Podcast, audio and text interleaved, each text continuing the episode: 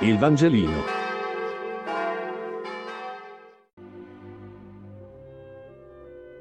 Giovedì 1 luglio. Luca 8, 22, 25. Lettura del Vangelo secondo Luca. In quel tempo avvenne che un giorno il Signore Gesù salì su una barca con i suoi discepoli e disse loro, Passiamo all'altra riva del lago, e presero il largo. Ora, mentre navigavano, egli si addormentò. Una tempesta di vento si abbatté sul lago, imbarcavano acqua ed erano in pericolo. Si accostarono a lui e lo svegliarono dicendo, Maestro, maestro, siamo perduti. Ed egli, destatosi, minacciò il vento e le acque in tempesta. Si calmarono e ci fu bonaccia.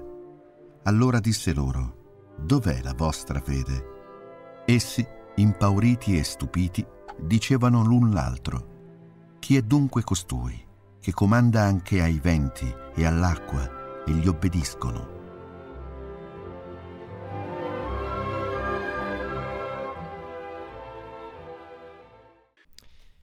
Credo che questo brano sia esemplare anche per vedere le caratteristiche diverse tra i vari evangelisti che lo raccontano.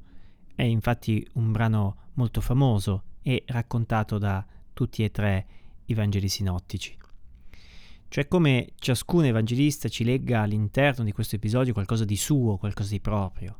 Per esempio qui Luca eh, toglie gli aspetti più pittoreschi eh, che aveva Matteo nel descrivere, per esempio che Gesù dormiva a poppa appoggiato sul cuscino.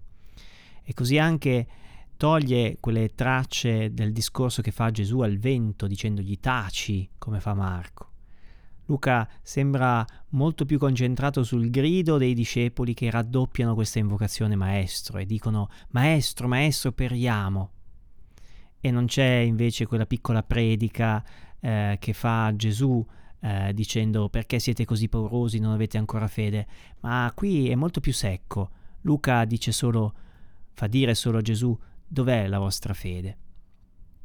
Insomma, il contenuto è lo stesso, ma se si leggono tante volte i Vangeli, eh, la cosa bella è che si riescono a distinguere i vari autori, e cioè eh, quello che loro, eh, a loro stava maggiormente a cuore, qual era il loro tratto, il loro modo di descrivere. E questo credo sia molto affascinante. Qui Luca è asciutto enigmatico, vuole arrivare soltanto alla domanda di Gesù sulla fede. Ecco, la domanda di Gesù sulla fede è al centro. Dov'è la vostra? Dov'è la vostra fede? I discepoli non l'hanno aumentata perché vedono Gesù compiere questo gesto miracoloso, ma il testo dice che restano impauriti e si domandano chi è costui.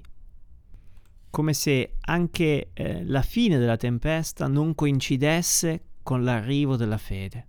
Cioè c'è un legame tra la fede, che è sempre un po' una scommessa, e l'attraversare tempeste dove sembra che Gesù dorma oppure che Dio si sia stufato in fondo di noi.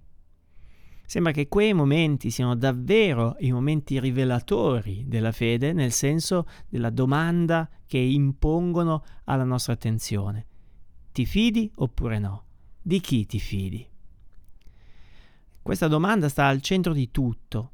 Eh, forse anche chi è innamorato sa bene che la fiducia eh, emerge eh, non quando tutto va bene, eh, non quando si sta vicino, ma quando lei o lui non è più sotto il nostro controllo o sotto la nostra sorveglianza.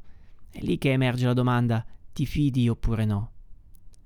È quando Dio sembra dormire che ci possiamo chiedere e ci dobbiamo chiedere dov'è la nostra fede.